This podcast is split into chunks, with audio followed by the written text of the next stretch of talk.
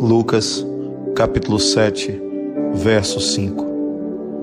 Porque ama a nossa nação, e Ele mesmo nos edificou a sinagoga. Percebemos que a gratidão ela exige inevitavelmente o impulso da retribuição. Aqueles sacerdotes agradecidos ao centurião pela forma como ele tratara a sua nação e pela maneira como respeitara a sua fé e a sua religião, é um exemplo para cada um de nós. Sim, é um exemplo para você que muitas vezes talvez não compreenda a fé do outro, ou que muitas vezes acredite que a verdade esteja somente com você e você levanta muralhas, muitas vezes divisoras ou se coloca numa posição superior, ou se coloca numa posição de mais puro do que aqueles outros. Taxa aqueles irmãos que estão em seu derredor como sendo perdidos, enquanto você seria aquele que é o achado.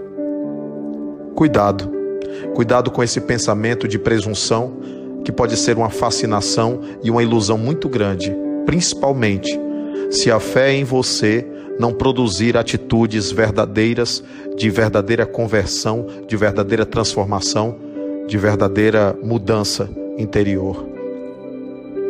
Aprenda com o centurião.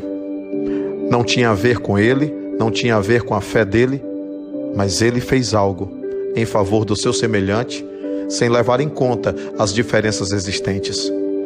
Foi essa ponte que acabou levando o centurião a ser beneficiado por Jesus.